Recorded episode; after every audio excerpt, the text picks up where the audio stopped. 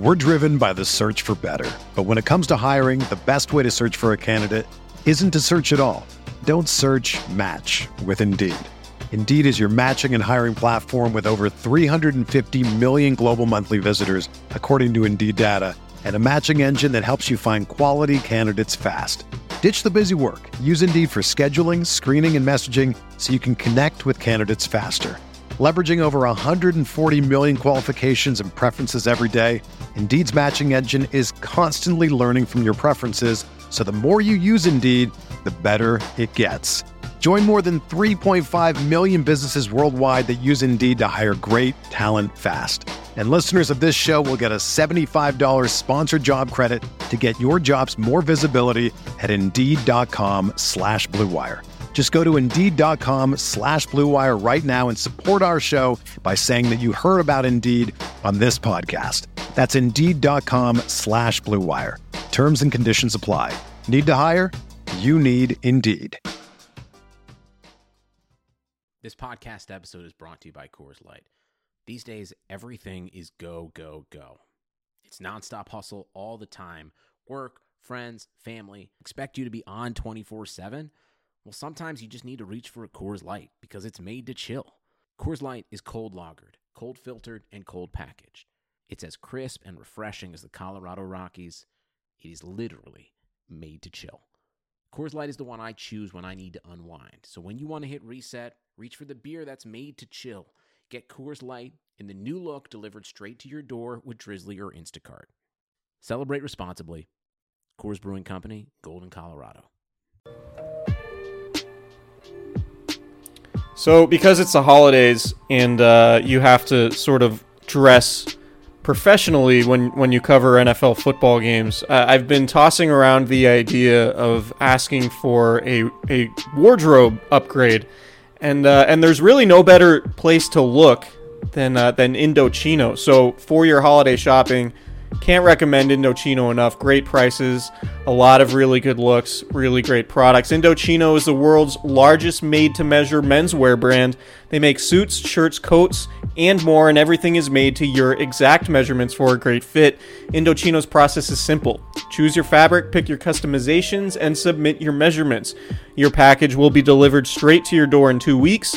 You can get measured and design your suit at your nearest Indochino showroom or do it all yourself online at Indochino.com.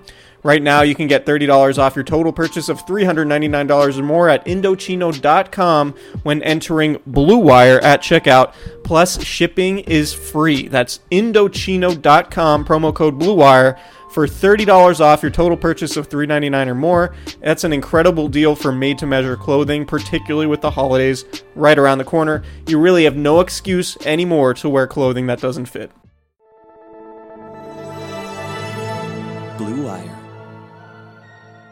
Hey, this is George Kittle, and you're listening to Candlestick Chronicles. New England sending QB Jimmy Garoppolo to 49ers. We believe we found the right guy. Garoppolo, quick pass, caught by Kittle. He dives, and he's in. Touchdown, 49ers. Kittle is gonna go. Touchdown. All right, what's happening, everybody? Welcome back to another episode of Candlestick Chronicles, a road trip edition. Uh, my name's Chris Biderman. I cover the 49ers for the Sacramento Bee. With me, as always, Kyle Madsen back in California of NinersWire.com of the USA Today Sports Media Group and a producer at 95.7 The Game in San Francisco. Kyle, uh, so it is a little bit warmer in Florida. I'm in uh, Bradenton, Florida right now than it was Oh, in Baltimore course. Yeah. where where it was about 40. So if you hear the air conditioning on behind me, it's because it is I who am trying to beat the heat this week. Oh, you son of a gun. I'm I'm doing the opposite actually. I'm I currently have a hot cup of decaf because I'm an 87 year old man. Yeah, it's uh it's actually one of those things where I can't I can't turn off this fan uh, for whatever reason. So if there's a, if there's a light humming, uh, that makes it sound like I'm in a wind tunnel. I am not. Uh, sadly, it is out of my control. But uh, yeah, the bit is I'm I'm trying to beat the heat. It's actually not that warm here. It's like it's like mid 60s. But anyway, They don't they don't call Bradenton, Florida the automatic fan capital of the nation for nothing, folks. Yeah, that's a great point. Uh, so why am I in Florida? You might ask yourself if you haven't read anything that that 40 myself or other 49ers reporters have put out the last few days. The 49ers are practicing in Sarasota, Bradenton area uh, after that Ravens loss on Sunday, which this podcast is going to be all about. Um, because they want to do what they did between weeks one and two when they went to Youngstown after playing in Tampa and they stayed acclimated to the time zone and, and those type of things. Less less travel time, a chance to continue to you know build bonds with teammates in a training camp type atmosphere and whatnot uh, before Sunday's game against the New Orleans Saints. So instead of flying back to California after that loss in Baltimore, the 49ers flew about two two and a half hours south to Florida and they're spending the the week here. So that's where I am. So it means a uh, an 11 or 12 day trip um, instead of a, a pair of uh, weekend long trips. So we're in Florida. A little bit of news before we kick off this Ravens review. Uh, Kyle Shanahan in his conference call today said he's optimistic left tackle Joe Staley, pass rusher Dee Ford, and running back Matt Breida will be back uh, after multiple, multiple game absences for Sunday's game in New Orleans. At least he's optimistic that that could happen. He didn't say for sure, but typically when Kyle Shanahan indicates that level of optimism this early in the week, it might indicate that those players were close to playing in the previous game, and, and the plan is to get them fully ramped up for, for the next game. So Richard Sherman, cornerback, left the game late in the fourth quarter with a knee injury, uh, a painful knee injury. He had a pretty pretty pronounced limp post game, said he was in a lot of pain, but he said he plans to play. And Sherman's a guy who started 117 straight games with the Seahawks. So uh, I think there's a good chance that he plays, but uh, it really remains to be seen. And, and fortunately for the 49ers, at least, and we can talk about this later in the week when we have a better idea of Sherman's status, they do have some depth now at cornerback with the emergence of Emmanuel Moseley, who replaced Ahkello Witherspoon for a slew of games early on this season. So Jaquiski Tartt, strong safety, has a rib fracture. He's day to day at the moment. Could be just a pain tolerance thing for him. Uh, nose tackle DJ Jones sprained his ankle Sunday. He's day to day. Jullian Taylor has uh, issues with a tendon in his elbow, and it could be a multiple week absence for him. Dante Pettis, knee sprain uh, last week during practice, is unlikely to play Sunday. So we'll have to see about his status going forward as the week progresses as well. Uh, but Kyle, we're going to talk about the Ravens game, and obviously, 20 to 17, a really good competitive game, tough environment. Uh, the rain was coming down. It was cold, like I mentioned. What what were your what were your key takeaways from watching that game back in California? I think the 49ers established themselves to me. If there was any doubt left that they were the a contender in the NFC and perhaps the biggest contender in the NFC, uh, I think that doubt is gone now. They went into Baltimore in wet, nasty, cold conditions, and they punched Baltimore in the mouth. And Baltimore punched back for sure, but it was the kind of game that I think there were a lot of people who thought the 49ers couldn't play and couldn't hang in. And they did. And Baltimore is playing as well as any team in the league right now. And the 49ers were a player or two away from beating them. And heading into December, I think that's a really good spot to be. Yeah, there was. I, I think you know, a lot of people will look look at the fact that, you know, the two best opponents the 49ers have played, the Seahawks and the Ravens, both came down to game-winning kicks basically as time expired. Um, and say, well, the 49ers still haven't really beaten anybody yet. I would obviously push back on that idea because winning like they did on the road against the Rams in October was was obviously impressive. Beating the Packers the way they did, who pounced back Sunday against New York, and the record being what it is now in December, I, I, think should should quiet the talk of you know how good is this team. They're they're obviously a contender, and I think the way they played, um, I, I, you can make a strong argument that they outplayed the Ravens for a decent portion of that game, and I think the the reason why uh, you, 49ers fans should probably feel optimistic about it is the fact that look they out they outgained Baltimore 331 to 283. Yep. Um, if you take away the Jimmy Garoppolo fumble, which obviously the turnovers for Garoppolo are, are just something you you have to live with at this point, um, you know that led directly to a touchdown. Uh, you had a roughing the passer pen- penalty on Azeez Al, Al-Shaair that negated a third down incompletion that would have led to a long field goal. Instead, it was an automatic first down, half the distance penalty, and the Ravens got a rushing touchdown from Lamar Jackson a few plays later. Um, that was part of their you know 14-0 run in the first half after the 49ers scored on their opening possession and the 49ers still bounced back it was one of those games look when you're a west coast team you play on the east coast in an early start time in a tough environment in that weather against a team that had outscored its opponents 135 to 26 over their previous three weeks. Um, to limit the Ravens to 20 points, which was their fewest of the season, to hold Lamar Jackson just 104 yards passing. I mean, it was a really strong showing, and, and I think it was very much the heavyweight slugfest that a lot of people were, were hoping we would see. And I think it was one of those games where if those teams played 10 times, like – I don't think either team is winning more than six, right? Like it's probably yeah. they, they probably go five and five or six and four. Like I think they're very evenly matched teams. And we talked about leading into it, like the Ravens are a really unique matchup because of what they do offensively, and I think that bore out. And I think actually maybe it was the conditions that, that factored into it, but I think the 49ers defense played better than I expected. Uh, just given yeah. just given how, how unique of a challenge Lamar Jackson really is. And it's it's one of those things where you could see that game as it went along. You saw the 49ers learning and adapting. And I think if they do play them again in February, I think this game is going to benefit the 49ers a lot. Yeah, totally agree. And I think it, w- it was one of those things, too, where the, the circumstances and the elements had a lot to do with what happened. There were a few passes. Um, you know, Jimmy Garoppolo at the end of the first half trying to find Emmanuel Sanders. It looked like the ball slipped out of his hands. Um, and that could have obviously helped the 49ers there. We'll talk about that that end of half sequence where the 49ers ended up settling for a 51 yard field goal from Robbie Gould that was well short. Uh, while the 49ers went to halftime with with a timeout in their pocket, that was that was a much discussed uh, sequence on on the social medias. Um, but yeah, Garoppolo, Jimmy Garoppolo completed 15 of 21, 71%, 165 yards, 7.9 yards per attempt, which is decent. Uh, one touchdown, no interceptions, 110.2 rating.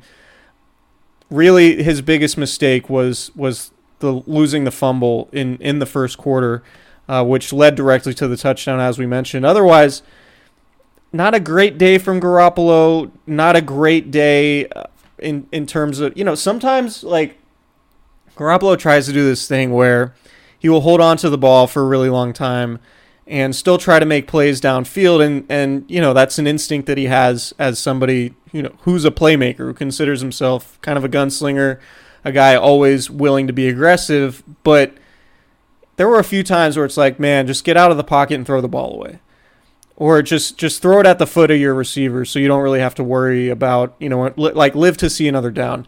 And i thought on that play where he was where he fumbled that that was probably what he should have done. He should have got rid of the ball take taken the incompletion and lived to see another down because he held onto the ball. Baltimore blitzes a ton um, and it, it it was just a situation where he put himself at risk of of making that kind of mistake. And you know, it, you, you can only do so much in terms of ball security. And like, yeah, he probably should have held onto the ball with with two hands or whatever, and be burnt, been a little bit firmer with his grip of the ball. But I, I think the more important thing is like just get rid of it.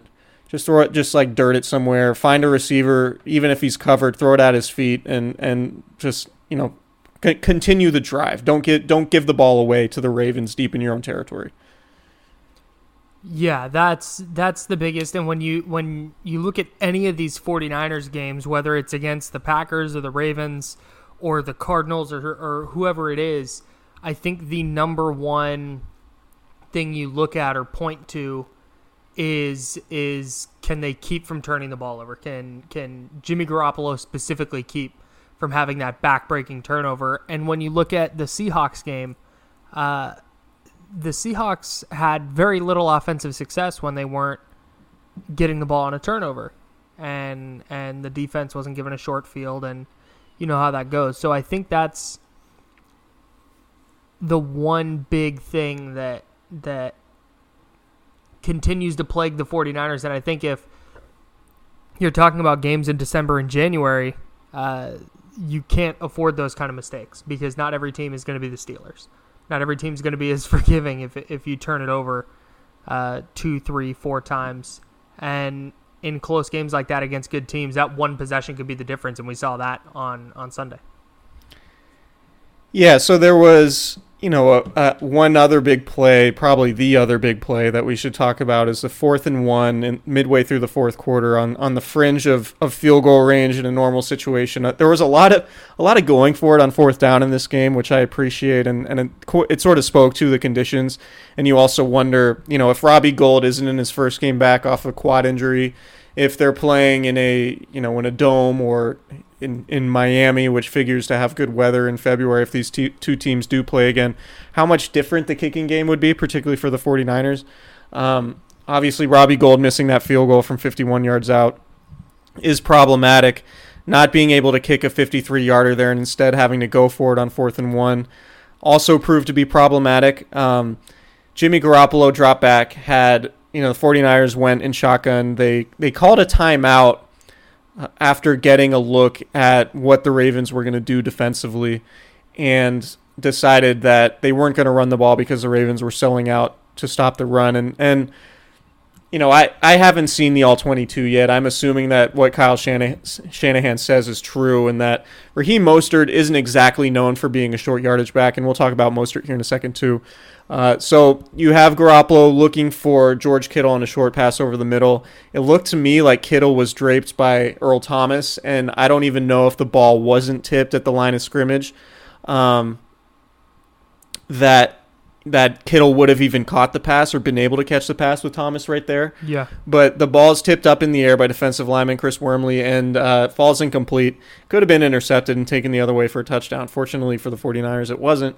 Um, but really a crucial point in the game because then it gives the Ravens the ball back with six and a half minutes left. They go on the game-winning drive, which includes, um, uh, I think it was was it two fourth down conversions, at least one fourth down conversion, and uh, and the Ravens seal the game with a 49-yard field goal from Justin Tucker, which also goes to prove like with Robbie Gould not having a good year. Uh, Justin Tucker being arguably the best kicker of all time means the Ravens have a huge advantage in the kicking game right now, and uh, and that proved to be pretty crucial because getting Tucker to make that field goal from 49 yards and having Gould miss his field goal from 51 yards, albeit one that was partially tipped by Marlon Humphrey.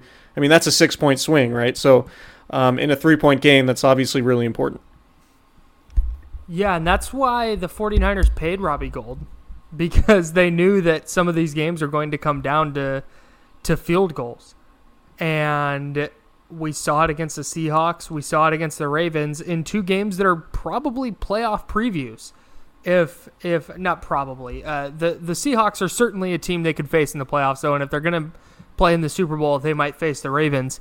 And if it comes down to a field goal, like it might, uh, the 49ers paid Gould quite a bit of money to to make kicks in big situations, and he hadn't really done it all year, even prior to his injury. And then uh, his his kick on Sunday obviously got blocked a little bit, but I'm not sure it was going to be online anyways. And in those conditions, it's and I know this is a, a weird thing to say about a football team, and it's probably a pretty good indicator of how good of a of a football team uh, they are. Is that their kicking game? I think is probably their Achilles heel right now.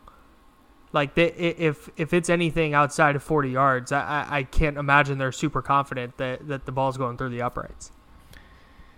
Yeah, and I talked to I talked to Robbie after the game, um, and I asked him if the injury w- played a factor, and he said not really, and and he said you know the conditions weren't great, and he was going to go back and, and watch the tape on that 51 yard kick, but um, he said he might have approached it a little bit slow, and if that's the case, that that it was his fault why the kick got blocked because as a kicker, obviously you want to get it out of there in a timely fashion before those guys get there to block the kick. But he also didn't like it wasn't a hard swing, and I know and I know you know Robbie Gould isn't a guy who like kicks with a ton of force.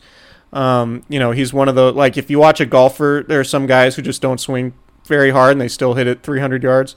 Uh, and I, I would equate you know Robbie's kick uh, Robbie's kicking style is similar to that. He's just not a hard swinger with his foot. But on that play, it was like it looked like he was watching it uh, on on the the TV copy again. It looked like he was trying for like a 25 yard kick, and uh, he just didn't hit it very hard. And and I don't know what the deal was with that. Whether it's a confidence thing, whether it's something where it's your first attempt after missing three games um, because of an injury. I it was it was an odd kick, and and to your point, yeah, I don't know if it, if he was going to make it even if it didn't get tipped, but that's going to be something to watch going forward. At least the 49ers know that their next game in New Orleans, uh, the conditions are not going to be a factor. It's going to be on turf in a dome, obviously, and so they won't have to worry about that. Um, do want to talk about Raheem Mostert for a second. 146 yards and 19 carries. He beat his previous career high of 87 yards in that Monday night game last October 2018 against the Packers. Uh, he did that in the first half, and he had a really nice 40 yard touchdown run. Um, he was explosive on that play. He broke a couple tackles. He put a move on Earl Thomas.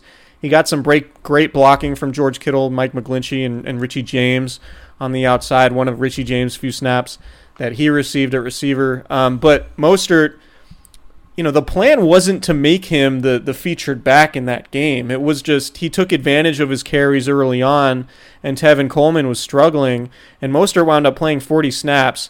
Like I said, getting his career high in, in total yardage, while Coleman played just 10 snaps, had five carries for six yards.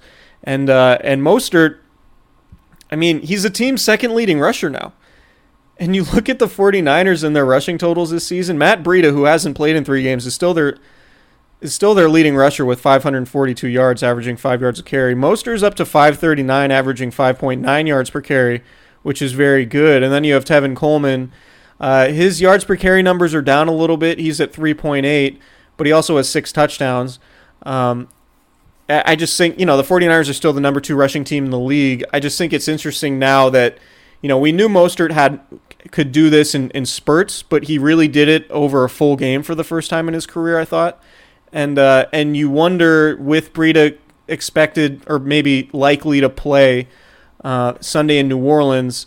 You know, with this three-headed monster now, with everybody's get you know getting sort of established as the season goes on, I think it's really interesting to. I'm curious to see what this running game is going to look like with with all three of these guys healthy because they're all a little bit different in their running styles.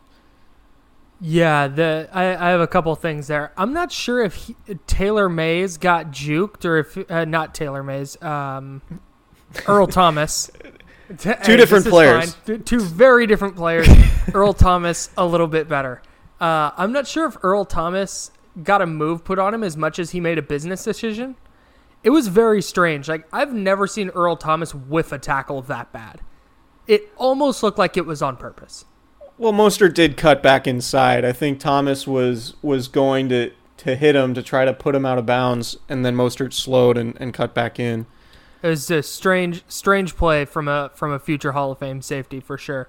Yeah. I actually wrote about Raheem Mostert on NinersWire.com, and the way that a he's been running inside better than I thought he was capable of his touchdown against Green Bay was a nice run inside. I know Green Bay had kind of tapped out at that point, but uh, yesterday he had a couple of nice runs that, that didn't require him to get to the edge. He's averaging now with the 49ers. Check this out. He's run the ball 133 times with the 49ers, and he's averaging 6.3 yards a carry. That is bananas. And it wouldn't surprise me. I'm, I'm with you. I don't think that he's going to be a feature back who's getting 15 carries a game or anything. But with Breida coming back off an ankle injury, Tevin Coleman has 122 yards in his last 49 carries. Like he's just really been struggling lately.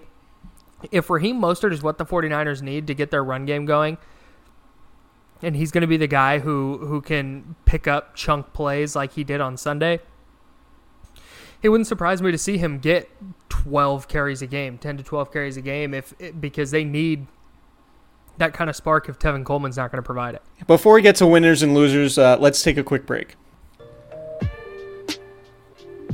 Looking for a great gift for somebody in your life? Yep. Well, Kyle, as as you know, blades are really important. Razor blades, dude. I don't I know it.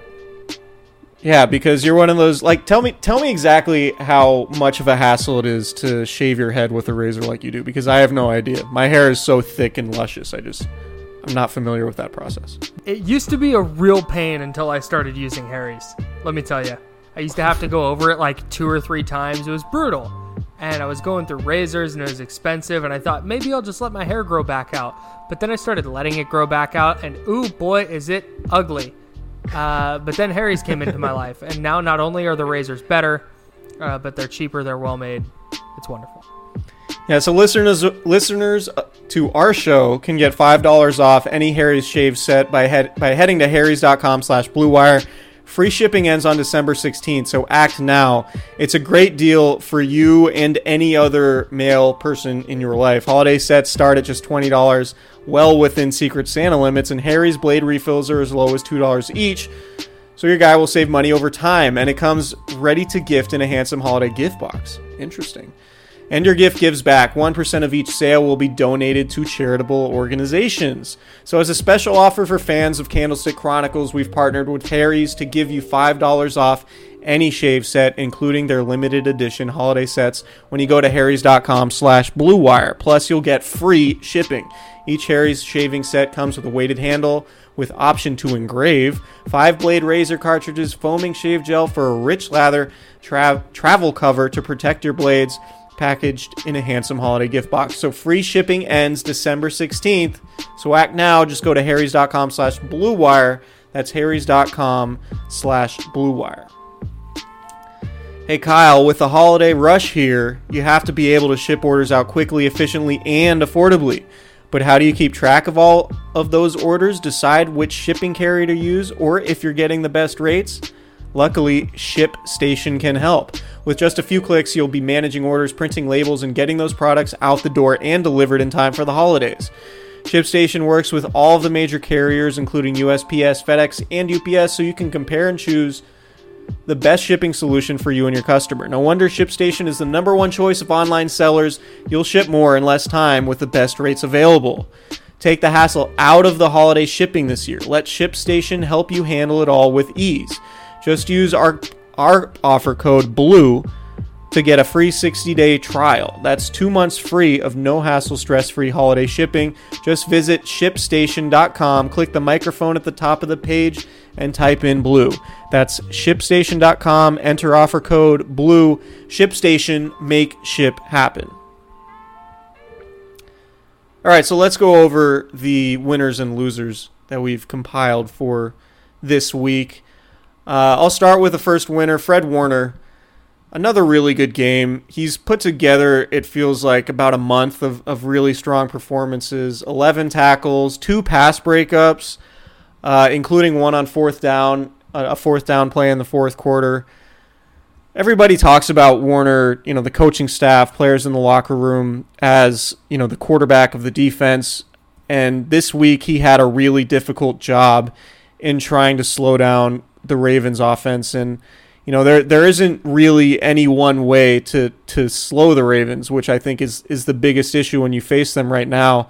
But limiting them to 283 yards, I know they ran the ball a lot, um, 178 yards on 38 carries, which is a ton, a 4.7 yard average. But Warner is just continuing to stack up these really good games, and the fact that he's just you know entering the end of his second season, I think you start to look at year three, year four, you know, year five down the road for Warner, and you're going to be talking about one of the better linebackers in football because, you know, he came into the league as somebody who was really, really smart, uh, pretty athletic for a linebacker, particularly in coverage. And I think what you're seeing now is somebody who plays with a little bit more force in the running game.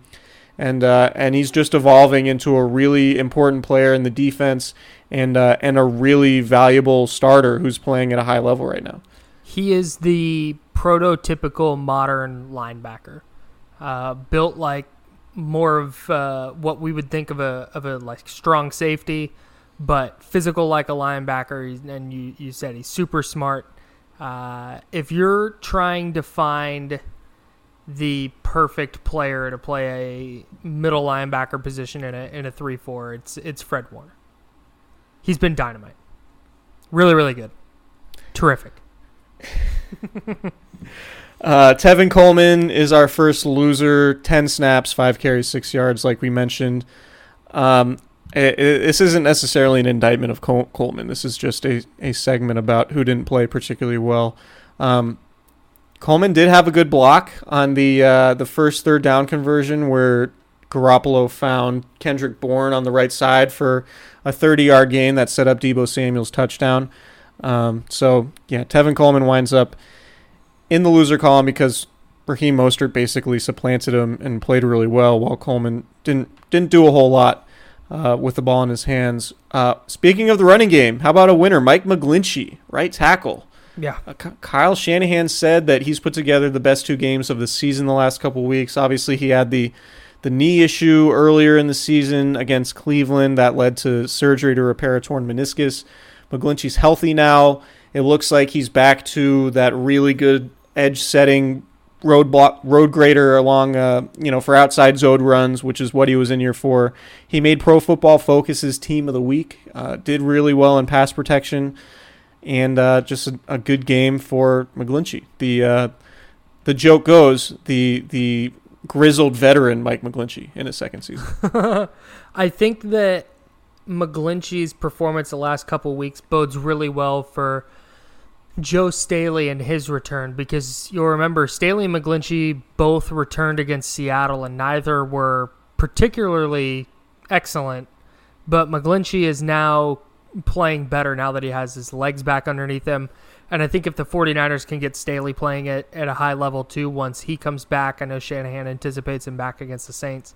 If he starts playing at a high level again, once he has a couple of games under his belt, the, the 49ers are going to really start clicking offensively, I think.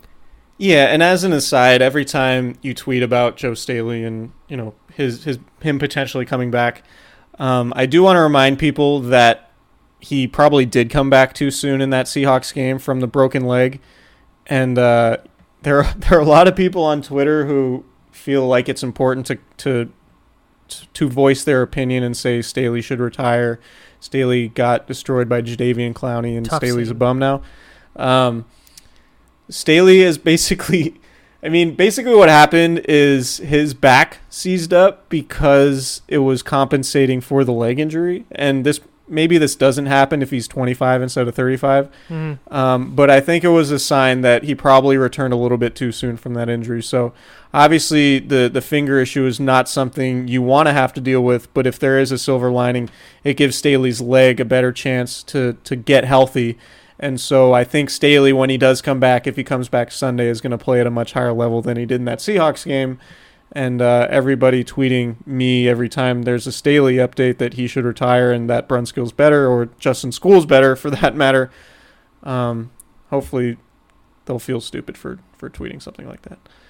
Anyway, uh, K'Waun Williams, a loser for getting AND1 mixtaped by uh, by Lamar Jackson on that run in the second quarter. K'Waun Williams is having a really good year, and he's probably one of the better nickel corners in the league right now.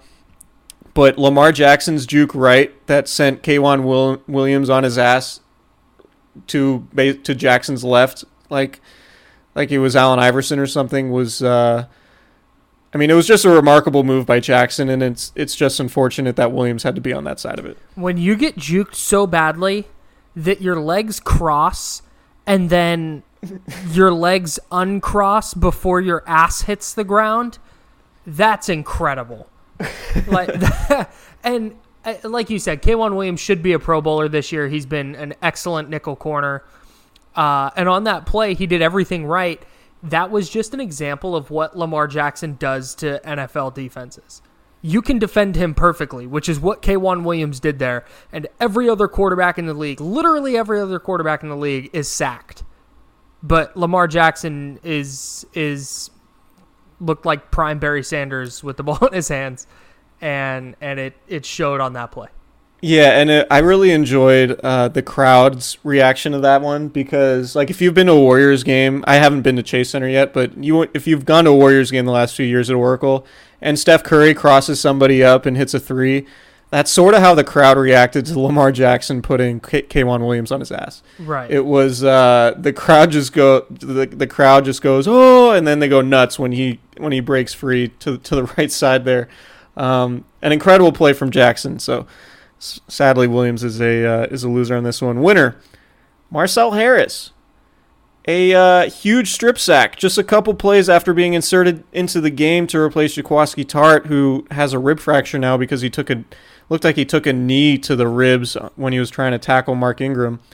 Um, you know, Harris being a six round pick in 2018, somebody who was coming off a torn Achilles, he didn't play his final season at Florida. He's been a pretty good player on special teams. Um, but I think, you know, Jaquiski Tartt is obviously a, a much better player overall at this point right now. But for Harris to come in and make that play, force the for, the first fumble of the year from Jackson, particularly after the way the Ravens were driving to open that second half, it looked like they were going to score. Um, and that changed the game because the 49ers went down the other way, kicked a field goal. Uh, and you know who knows what the outcome of that game is if if the Ravens end up getting a touchdown there. Um, but that was a huge play in the game and a, a, really nice play for Marcel Harris, who isn't scared out there. Like he nope. he plays really hard. He's really physical, and uh, and I think as you know, I think 49ers fans should feel pretty confident with Harris in there, particularly around the line of scrimmage. Um, you know, we don't know how how adept he is at, at in coverage yet, or if he's a liability in, in coverage. But uh, I think as as far as you know, like a third or fourth safety goes, I think Harris is playing pretty well, and that was an enormous play in that game, and obviously the biggest play of his career. Yeah, two things on Harris. One, I thought it was kind of poetic that he was in for Jaquiski Tartt and had a strip very similar to the one Tartt had against DK Metcalf in that in that Seahawks game to prevent a touchdown that that would have changed the entire complexion of the game. So a lot of parallels there, including the loss on a last second field goal. So maybe 49er safeties should stop stripping the football. That's my takeaway there. Uh, no, um, Harris on that first play, the first play he was in got turned around pretty bad. Uh, he got he got fooled pretty badly, and my initial thought was the Ravens are going to figure out a way to just isolate Harris and have him running all over the field. Uh, and then he came up with a play like that, which is just a pure hustle, um, safety being heads up and finding the football. Uh, and then the athleticism to track Jackson down in that situation, uh, the strength to get the ball away from him. Like just a really, really excellent play by the second year safety off the practice squad. Um, yeah, uh, tip of the hat to Marcel Harris. Uh, Marquise Goodwin, loser, to wrap this thing up. Uh, zero offensive snaps, one special team snap. Emmanuel Sanders, Deebo Samuel, Kendrick Bourne almost got exclusively like all of the offensive snaps. Um, and you know, Marquise Goodwin signing that new contract. I think he's making something like six million dollars a year. He's pretty much been a non-factor lately, and you have to wonder if his time is running up with the 49ers. And what I think is interesting is that there was so much talk about, um, you know, in August and early in the season, the 49ers rotating receivers as much as they were because they wanted guys to step up and establish themselves.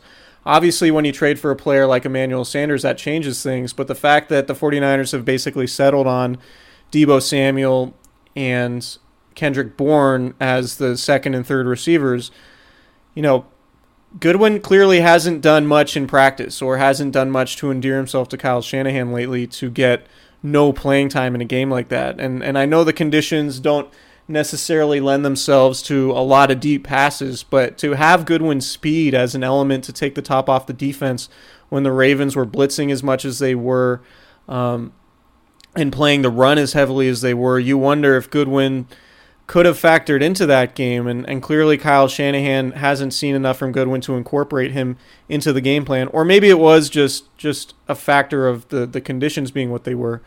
But obviously, a receiver, you're paying that much money, a veteran, a guy is you would think that he would factor into the game plan somewhat. And Goodwin didn't. And so you have to wonder what Goodwin's future is going to be with this team going forward.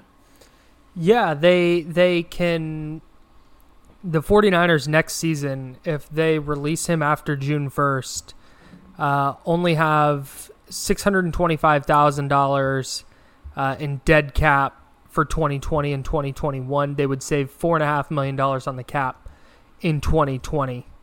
Um, and with the route his his role is taking, he was inactive against the Packers. He played a special team snap against against Baltimore. And he probably, honestly, if Dante Pettis is healthy, he probably would have been inactive again. And I just I I'm not sure if there's if there's a role for him, especially with Jalen Hurd coming back next year and Trent. Like there's just I, I don't know where where there's a role for Marquise Goodwin on this team if if he's not one of their their top two or three wideouts. Agreed. Um, so the elephant in the room as we're recording this is what's happening in the Seahawks and Vikings game, and that obviously has a huge ramification has huge ramifications on the standings. And uh, I'm so Seahawks, happy you're saying something right now because it was really hard to not react to what just happened. So if the Seahawks win, if they beat the Minnesota Vikings, they take over sole possession of first place in the NFC West because they own the tiebreaker, which means the 49ers would be a wild card team in the fifth seed. Uh, and they, and if the season ended today and it doesn't, um, they would have to go on the road to win all of their, you know, they they wouldn't get a home game in the postseason as a wild card team, and they obviously wouldn't get a first round bye. Uh, so the Seahawks just Russell Wilson just threw a pick six. He had a ball batted in in, in the air um, that was returned for a touchdown. I think he tipped it back up into the air that let a yeah, Vikings he, player get to it. What was he? I don't know what he was there? doing. I don't know what he was doing, I but think he was uh, I don't want to get it away from the line. Sorry, that was just a, that was a wild play. It was a wild play. It's still the first half of this game. I don't want to talk about it too much because this podcast is going to come out on Tuesday, and oh, we're going to sure. have an opportunity to talk about the standings and all the ramifications from this game um, on Thursday when we preview the upcoming Saints game. But I did want to mention that Russell Wilson just threw a pick six. I think it's just his third interception of the year. That sounds right. Um, so the Vikings are leading 14 7 with five minutes remaining in the second quarter, and they just got a big play to back to midfield. So we'll have to see. Anyway, we'll talk about the standings more on Thursday. But now it's time for the uh, the Damontre Moore MVP award for Sunday's loss, the 2017 loss of the Ravens. Um, I'm going to go with Raheem Mostert, career high 146 yards. Just a really good game. Like we mentioned, the 49ers running game could be really dynamic when Matt Breida comes back. You have Breida, Mostert, and Tevin Coleman. Um, obviously, the running game is the foundation of what Kyle Shanahan wants to do with all his heavy sets and the use of play action and things like that. Uh, so Raheem Mostert getting that touchdown, really opening th- opening things up for the 49ers offense. He is this week's Damontre Moore MVP for me. Kyle, do you have do you have somebody else? No, it's it's got like to be Mostert. As good as Fred Warner was, I want to give honorable mention to Fred Warner. Uh, Raheem Mostert was really excellent uh, on Sunday. He didn't slow down at all as the game went on, and he was really the reason the Niners were in that game uh, offensively after the touchdown to Deebo. All right, well, that's going to do it. I think uh, I'm going to take advantage of this opportunity of being in Florida, and I might spend Tuesday at Disney World.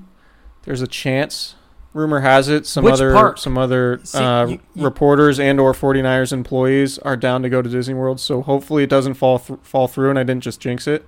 But uh, I'm gonna ma- I'm gonna bang out a mailbag Tuesday morning and uh, and try to get to uh, Disney.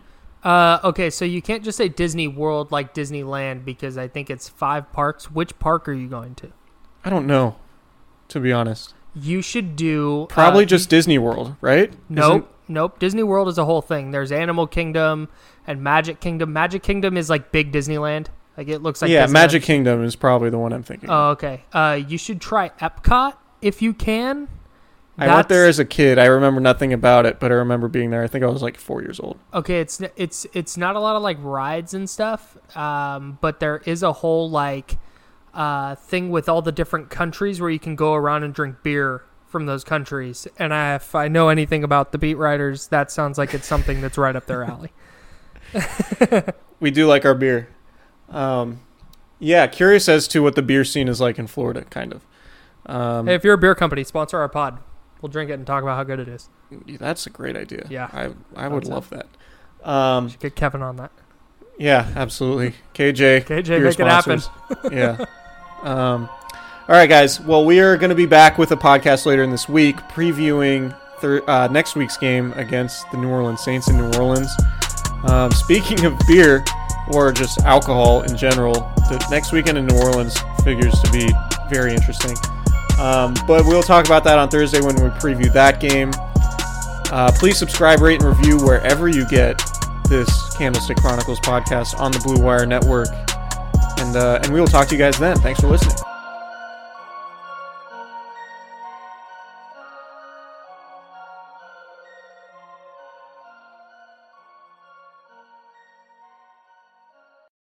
Without the ones like you, who work tirelessly to keep things running, everything would suddenly stop. Hospitals, factories, schools, and power plants, they all depend on you. No matter the weather, emergency, or time of day, you're the ones who get it done. At Grainger, we're here for you with professional grade industrial supplies. Count on real time product availability and fast delivery. Call clickgrainger.com or just stop by. Grainger for the ones who get it done.